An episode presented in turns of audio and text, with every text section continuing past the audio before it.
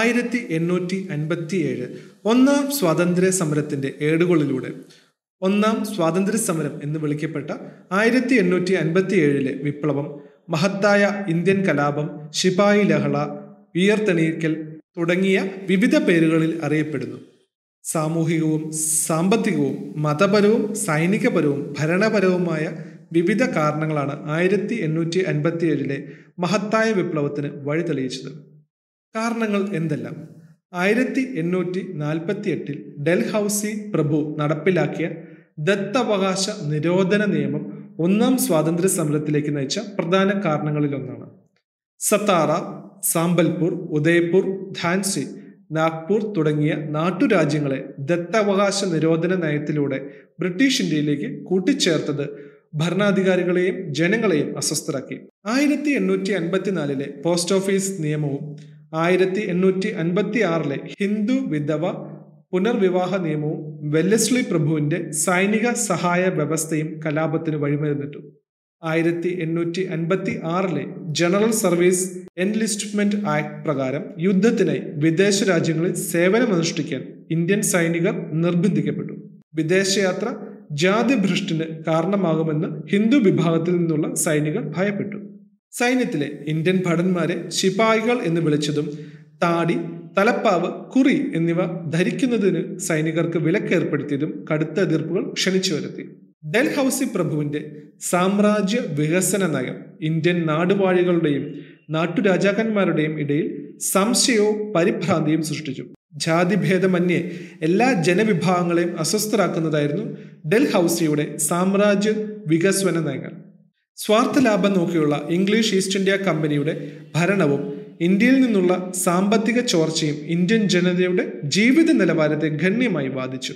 British പട്ടാളക്കാർക്ക് അനുവദിച്ച ശമ്പളമോ സേവന വേതന വ്യവസ്ഥകളോ ഇന്ത്യൻ സൈനികർക്ക് നൽകിയിരുന്നില്ല.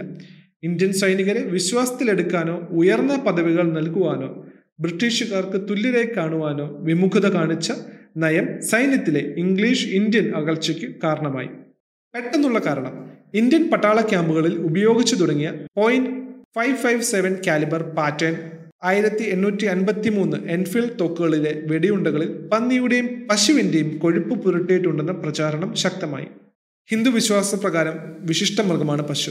മുസ്ലിം ജനത നികൃഷ്ടമായി കരുതപ്പെടുന്ന മൃഗമാണ് പന്നി. പല്ല് ഉപയോഗിച്ച് ഒരറ്റം കടിച്ചു പിടിച്ചുകൊണ്ട് വേണമായിരുന്നു ഈ വെടിയുണ്ടകൾ തോക്കുകളിൽ നിറയ്ക്കാൻ. ഇക്കാരണത്താൽ വിവാദമായ തോക്കും തിരകളും ഉപയോഗിക്കാൻ സൈന്യത്തിലെ ഹിന്ദു മുസ്ലിം ഭടന്മാർ വിസമ്മതിച്ചു. മൃഗങ്ങളുടെ കൊഴുപ്പ് ഉപയോഗിച്ച് നിർമ്മിച്ച വെടിയുണ്ടകൾ കടിച്ചു തുറക്കേണ്ടി വരുന്നത് തങ്ങളുടെ മതവികാരത്തിനും ആത്മാഭിമാനത്തിനും എതിരാണെന്ന ഇന്ത്യൻ സൈനികരുടെ പ്രഖ്യാപനമാണ് ആയിരത്തി എണ്ണൂറ്റി അൻപത്തി ഏഴിലെ മഹത്തായ വിപ്ലവത്തിന്റെ പെട്ടെന്നുള്ള കാരണം. പ്രക്ഷോഭം എങ്ങനെയായിരുന്നു? ആയിരത്തി എണ്ണൂറ്റി അൻപത്തി ഏഴിലെ മഹത്തായ കലാപത്തിലെ ആദ്യത്തെ കലാപകാരിയും രക്തസാക്ഷിയുമായി ഗണിക്കുന്നത് മംഗൾ പാണ്ഡെയാണ്. ആയിരത്തി എണ്ണൂറ്റി അൻപത്തി ഏഴ് മാർച്ച് ഇരുപത്തൊൻപതിന് ബരക്പൂരിലെ സൈനിക ക്യാമ്പിൽ ലഫ്റ്റനന്റ് ബോയ്ക്ക് നേരെ വെടിയുയർത്ത മംഗൾ പാണ്ഡെയെ ബ്രിട്ടീഷുകാർ തൂക്കിലേറ്റി. ആയിരത്തി എണ്ണൂറ്റി അൻപത്തി ഏഴ് മെയ് പത്തിന് മീററ്റിലാണ് ഒന്നാം സ്വാതന്ത്ര്യ പ്രക്ഷോഭങ്ങളുടെ തുടക്കം. മീററ്റിന് പിന്നാലെ രാജ്യത്തിന്റെ പല ഭാഗങ്ങളിലും ഇംഗ്ലീഷ് ഉദ്യോഗസ്ഥരെ വധിക്കുകയും അവരുടെ വീടുകൾ അഗ്നിക്കിരയാക്കുകയും ചെയ്തു. ഔധ് ബുന്ദേൽഖണ്ഡ് രോഹിൽഖണ്ഡ് മധ്യ ഇന്ത്യൻ ഭാഗങ്ങൾ എന്നിവ കലാപത്തിന്റെ ശക്തി ദുർഗങ്ങളായി. സൈന്യത്തിൽ നിന്ന് പൊട്ടിപ്പുറപ്പെട്ട കലാപം എല്ലാ ജനവിഭാഗങ്ങളുടെയും പിന്തുണ കൈവരിച്ചു.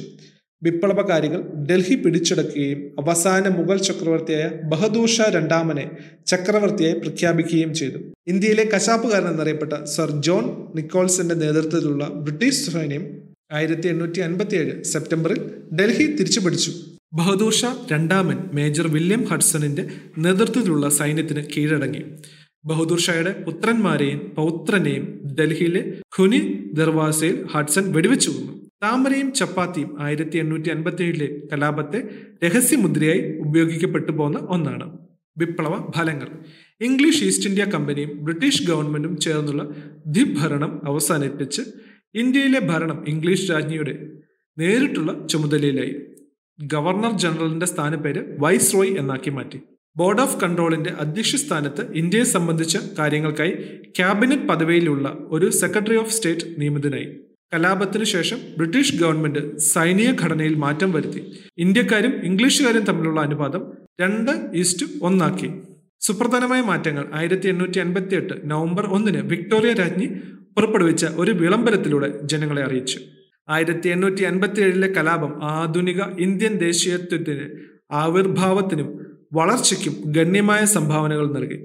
ദേശീയ പ്രസ്ഥാനത്തിന്റെ വളർച്ചയ്ക്കും ആക്കം കൂട്ടി. ഇന്ത്യയിലെ മുഗൾ വംശത്തിന്റെ അന്ത്യം കുറിക്കപ്പെട്ടത് ഈ വിപ്ലവത്തിലൂടെയാണ്. ആയിരത്തി എണ്ണൂറ്റി അൻപത്തി ഏഴിലെ കലാപത്തിനു ശേഷം ഇംഗ്ലീഷ് ഗവൺമെന്റ് ഇന്ത്യയിലെ എല്ലാ രംഗത്തും പിന്തിരിപ്പൻ നയങ്ങളാണ് അനുവർത്തിച്ചത്. ഫ്യൂഡൽ താൽപര്യങ്ങൾ സംരക്ഷിച്ച് കർഷകരെ ദ്രോഹിക്കുക എന്നതായി ബ്രിട്ടീഷ് നയം. ആയിരത്തി എണ്ണൂറ്റി അൻപത്തി ഏഴിലെ ഒന്നാം സ്വാതന്ത്ര്യ സമരത്തിന്റെ പരാജയ കാരണങ്ങൾ. ആയിരത്തി എണ്ണൂറ്റി അൻപത്തി ഏഴിലെ കലാപം രാജ്യവ്യാപകമായിരുന്നില്ല. സിന്ധ് രാജസ്ഥാൻ കിഴക്കൻ ബംഗാൾ എന്നിവിടങ്ങളിൽ ഇത് യാതൊരു ചലനവും ഉണ്ടാക്കിയില്ല. കലാപത്തിന് സ്വസ്ഥിതമായ നേതൃത്വമോ മുൻകൂട്ടി ആസൂത്രണം ചെയ്ത പദ്ധതികളോ ഉണ്ടായിരുന്നില്ല. മികച്ച നേതൃത്വത്തിന്റെ അഭാവം പ്രധാന പരാജയ കാരണമായി ദേശീയ സ്വഭാവത്തിലുള്ളതായിരുന്നില്ല പ്രക്ഷോഭം. ബഹദൂർ ഷായുടെ നേതൃത്വത്തിലുള്ള മുഗൾ സാമ്രാജ്യത്തിന്റെ പുനഃസ്ഥാപനം പശ്വയെ അനുകൂലിച്ച ചില വിഭാഗങ്ങൾക്ക് സ്വീകാര്യമായിരുന്നില്ല. ബംഗാളികളായ സൈനികർക്കിടയിൽ മാത്രം പ്രക്ഷോഭം ഒതുങ്ങി. മദ്രാസിലെയും ബോംബെയിലെയും സൈനികർ കലാപത്തിൽ പങ്കുചേർന്നില്ല. ധാൻസിലെ റാണിയും മറ്റു ചിലരും ഒഴികെ പല നാട്ടുരാജാക്കന്മാരും നാടുവാഴികളും ബ്രിട്ടീഷുകാരോട് കൂറു പുലർത്തി. ഗ്വാളിയോറിലെ സിന്ധ്യ ഹൈദരാബാദിലെ നൈസാം തുടങ്ങിയവർ ബ്രിട്ടീഷുകാരെ സഹായിച്ചു. പഴഞ്ചൻ യുദ്ധോപകരണങ്ങളും യുദ്ധരീതികളുമാണ് കലാപകാരികൾക്കുണ്ടായിരുന്നത്. സാങ്കേതിക മേന്മ വിഭവശേഷി ശക്തമായ സൈനിക നേതൃത്വം ആധുനിക യുദ്ധരീതികൾ ഗതാഗത വാർത്താവിനിമയ സൗകര്യങ്ങൾ തുടങ്ങിയവ ബ്രിട്ടീഷുകാർക്ക് മേൽക്കൈ സാധ്യമാക്കി. ആയിരത്തി എണ്ണൂറ്റി അൻപത്തി ഏഴിലെ വിപ്ലവം സംബന്ധിച്ച പരാമർശങ്ങളിലൂടെ ഇന്ത്യയുടെ ഒന്നാം സ്വാതന്ത്ര്യ സമരം എന്ന് പറഞ്ഞത് വിനായക് ദാമോദർ സവർക്കർ. ഫ്യൂഡൽ ഇന്ത്യയുടെ അവസാന ചിറകടി പറഞ്ഞത് ജവഹർലാൽ നെഹ്റു. നാഗരികതയും കാടത്വവും തമ്മിലുള്ള ഏറ്റുമുട്ടൽ എന്ന് പറഞ്ഞത് ടി ആർ ഹോംസ്. ആദ്യത്തേതോ ദേശീയ സ്വാതന്ത്ര്യ സമരമോ അല്ല എന്ന് പറഞ്ഞത് ആർ സി മജുംദാർ. കാലത്തെ തിരിച്ചു വയ്ക്കാനുള്ള യാഥാസ്ഥിക ഘടകങ്ങളുടെ ശ്രമം എന്ന് പറഞ്ഞത് എസ് എൻ സെൻ. ഫ്യൂഡൽ കെട്ടുപാടുകൾക്കെതിരായ സൈനിക കാർഷിക കലാപം എന്ന് പറഞ്ഞത് എം എൻ റോയ്. ദേശീയ കലാപം എന്ന് വിളിച്ചത് ബെഞ്ചമിൻ ഡിസ്രേലി. ഉയർത്തെണീക്കൽ എന്ന് വിളിച്ചത് വില്യം ഡാൽ റിംബിൾ ആയിരത്തി എണ്ണൂറ്റി അൻപത്തി ഏഴിലെ വിപ്ലവം പ്രതിപാദ്യമായ പുസ്തകങ്ങളിലൂടെ. ഇന്ത്യൻ വാർ ഓഫ് ഇൻഡിപെൻഡൻസ് ആയിരത്തി എണ്ണൂറ്റി അൻപത്തി ഏഴ് എഴുതിയത് വി ഡി സവർക്കർ. ആയിരത്തി എണ്ണൂറ്റി അൻപത്തി ഏഴ് ദ ഗ്രേറ്റ് റെബലിയൻ എഴുതിയത് അശോക മേത്ത. ആയിരത്തി എണ്ണൂറ്റി അൻപത്തി ഏഴ് S N Sen. Sepoy mutiny and the revolt of ആയിരത്തി എണ്ണൂറ്റി അൻപത്തി ഏഴ് എഴുതിയത് R C Majumdar revolt in Hindustan eighteen fifty seven to fifty nine എഴുതിയത് Evelyn Wood. The devil strap എഴുതിയത് James Bancroft. First Indian war of independence eighteen fifty seven eighteen fifty nine എഴുതിയത് Karl Marx Friedrich Engels causes of the Indian revolt എഴുതിയത് sir Syed Ahmed Khan മത്സ പ്രവാസ് എഴുതിയത് വിഷ്ണുഭട്ട് ഗോഡ്സെ ആയിരത്തി എണ്ണൂറ്റി അൻപത്തി ഏഴിലെ വിപ്ലവത്തിന്റെ നായകർ. ഡൽഹിയിൽ ജനറൽ ഭക്ത് ഖാൻ ബഹദൂർ ഷാ രണ്ടാമൻ. ധാൻസിയിൽ റാണി ലക്ഷ്മിബായ് ഔദ് ലക്നൗ ഇവിടങ്ങളിൽ ബിഗം ഹസ്രത് മഹൽ. ഖാൻപൂരിൽ നാനാ സാഹിബ് താന്തിയ തോപ്പി. ജഗുഷീദ്പൂർ കൻവീർ സിംഗ് ഫൈസാബാദ് മൗലവി അഹമ്മദുള്ള മധുര ദേവി സിംഗ് ഹരിയാന റാവു തുലാറാം കോട്ട ജയദയാൽ ഹർദയാൽ അലഹബാദ് ലിയാഖത്ത് അലി മുറാബാദ് അബ്ദുൾ അലി ഖാൻ ബറേലി ഖാൻ ബഹാദൂർ ഖാൻ അസം മണിറാം ദത്ത കുളു രാജ പ്രതാപ് സിംഗ് ഖരഗ്പൂർ ഗജാധർ സിംഗ്. ആയിരത്തി എണ്ണൂറ്റി അൻപത്തി ഏഴിലെ ഒന്നാം സ്വാതന്ത്ര്യ സമരത്തിന്റെ വിവിധ വശങ്ങളാണ് നമ്മൾ പരിചയപ്പെട്ടത്. കൂടുതൽ വിവരങ്ങളുമായി അടുത്ത ക്ലാസ്സിൽ.